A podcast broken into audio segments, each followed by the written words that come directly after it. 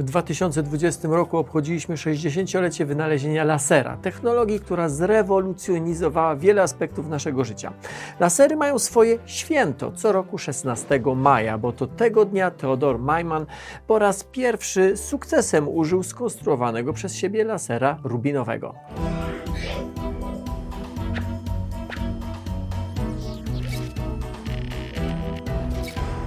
Zanim zaczęliśmy na szeroką skalę wykorzystywać lasery, potrzeba było wkładu Maxa Plancka, Alberta Einsteina i szeregu innych naukowców znanych z nazwiska. Niektórzy z nich, tak jak Planck i Einstein, dostali za swoje odkrycia w ogóle Nagrody Nobla, ale też tych znanych mniej z licznych ośrodków badawczych na całym świecie. Dzisiaj opowiem o laserach, o tym, co trzeba zrobić, żeby uzyskać wiązkę światła laserowego, do czego można ją wykorzystać, a także ile rzeczy trzeba było zrozumieć, żeby można było w ogóle zacząć ją kontrolować. Peace. Chociaż nauka znalazła odpowiedzi na wiele nurtujących nas pytań, do zrozumienia istoty światła trzeba było zastosować dwa zupełnie odmienne podejścia. Bo światło jest zarówno falą elektromagnetyczną, jak również strumieniem cząstek i co najciekawsze, jedna perspektywa nie wyklucza drugiej, tylko znajduje zastosowanie w innej skali i dla innych właściwości światła. Ta dwoistość natury światła nosi nazwę dualizmu korpuskularno-falowego. Teraz wydaje się, że to wszystko już proste, ale za tym, żeby to było proste, czy przed tym, żeby to było proste, trzeba było wiele, wiele lat naj, pracy najcięższych umysłów tego świata. Zrozumienie działania laserów nie jest możliwe bez zrozumienia fizyki kwantowej, a zrozumienie fizyki kwantowej nie było możliwe bez Maxa Plancka i Alberta Einsteina. O niezwykłości laserów świadczy to, że ich światło różni się od światła słonecznego, czy tego pochodzącego z żarówki czy diody LED. W laserze wszystkie atomy emitują identyczne fotony, z kolei w żarówce każdy atom emituje fotony niezależnie. Ta różnica ma ogromne konsekwencje.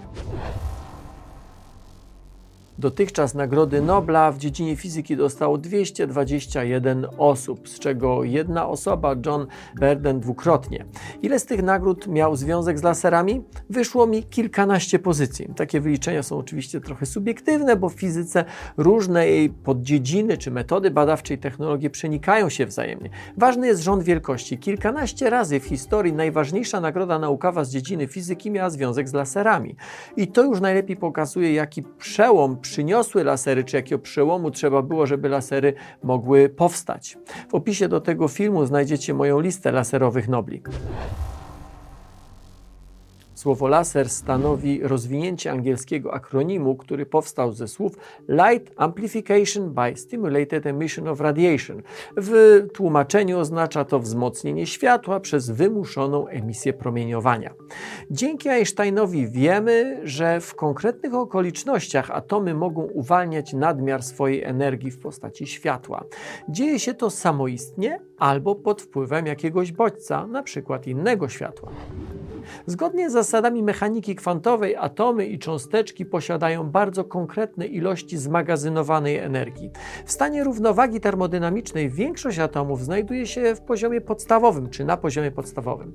Jeżeli atom pochłonie kwantę energii dostarczonej mu z zewnątrz, wskakuje na wyższy poziom energetyczny. Tę energię atom może po krótkim czasie uwolnić w postaci fotonu, światła.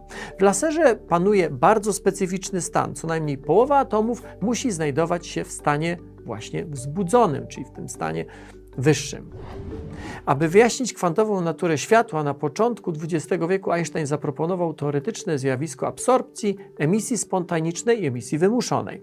Ta ostatnia została zaobserwowana w latach 20. XX wieku przez Rudolfa Waltera Landberga. Wtedy wydawało się, że to jest po prostu zjawisko mające jakieś takie znaczenie bardzo teoretyczne, marginalne. Musiało upłynąć kilkadziesiąt lat przeciętych dodatkowo II wojną światową, żeby w 1960 roku Theodor Maiman zbudował pierwszy laser, umieszczając pręt rubinu wewnątrz lampy błyskowej, pobudzając go do emisji, czy ta lampa pobudzała go do emisji wiązki czerwonego światła.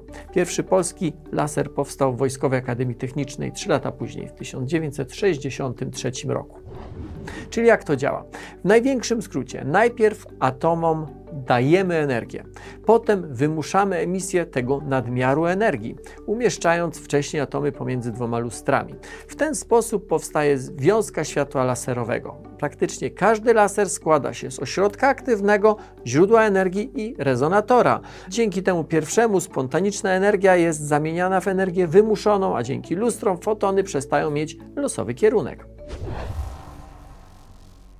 Niektórym lasery kojarzą się z seriami Star Wars albo Star Trek, choć tak naprawdę wachlarz ich zastosowań daleko wykracza poza filmy science fiction i ma silny związek z rzeczywistością. Bo mając skupioną wiązkę światła, można nią ciąć rozmaite materiały, wypalać, grawerować i znakować. Lasery znajdują wiele zastosowań w poligrafii czy układach CNC, czyli komputerowym sterowaniu urządzeń numerycznych. Laserów używa się na szeroką skalę w medycynie, dzięki nim możemy możemy ingerować w tkanki, tnąc je laserowym ostrzem albo wypalając zmiany na skórze. Możemy również skanować części ludzkiego ciała. Lasery umożliwiają nieinwazyjne badanie tkanek ludzkich, np. Optical Coherence Tomography OCT, o której zresztą jakiś czas temu zrobiłem odcinek na Nauka to Lubię, pozwala e, w nieinwazyjny sposób, czy nieinwazyjnie wizualizować strukturę ludzkiego oka. Laserów używa się do skanowania powierzchni Ziemi z kosmosu albo do mapowania otoczenia w autonomicznym pojeździe. Dzięki laserom znaleźliśmy fale grawitacyjne. Lasera można używać w meteorologii, w geodezji, w wojsku i to nie tylko w przyrządach celowniczych albo do mm, artystycznych pokazów.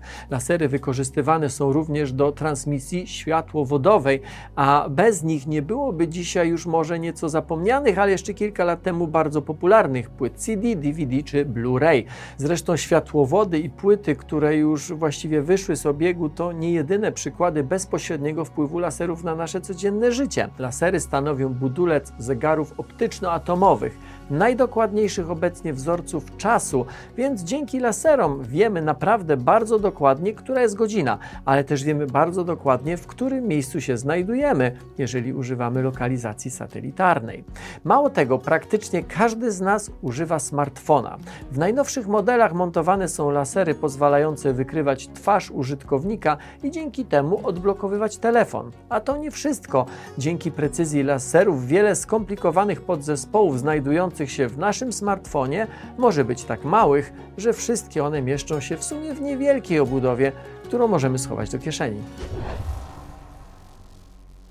Lasery często kojarzą nam się z bronią w produkcjach science fiction, ale jak dotąd przyczyniły się głównie do rozwoju przemysłu, medycyny czy nauki, choćby dlatego, że umożliwiły precyzyjny pomiar stałych atomowych czy, stałą, czy stałych chemicznych. Szerokie wykorzystanie laserów przyczyniło się do odkrycia wielu nieznanych wcześniej zjawisk, czy do rozwoju spektroskopii, czyli dziedziny nauki zajmującej się analizą widm będących efektem promieniowania.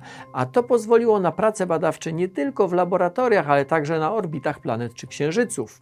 Dokładne mapy Marsa mamy także dzięki laserom, tak samo jak dokładny, bardzo dokładny pomiar odległości między Ziemią a Księżycem. Ta dokładność wynosi części milimetra. Dzięki laserom wiemy na przykład, że Księżyc oddala się od Ziemi o niecałe 4 cm rocznie. Na zakończenie jeszcze jedno. Okazuje się, że lasery w armiach całego świata to już nie tylko wymysł futurystów. W systemach detekcji, naprowadzania, zwiadu e, są od dawna, ale teraz testowane jest ich użycie jako broni. Działa laserowe testowane są choćby w amerykańskiej armii. Będzie je można montować nie tylko na olbrzymich jednostkach US Navy, ale również na kołowych transporterach i na ciężarówkach, czyniąc laserową broń całkowicie mobilną. W Izraelu z kolei systemy ochrony przeciwrakietowej i przeciwlotniczej są czy będą już wkrótce rozbudowane o broń laserową.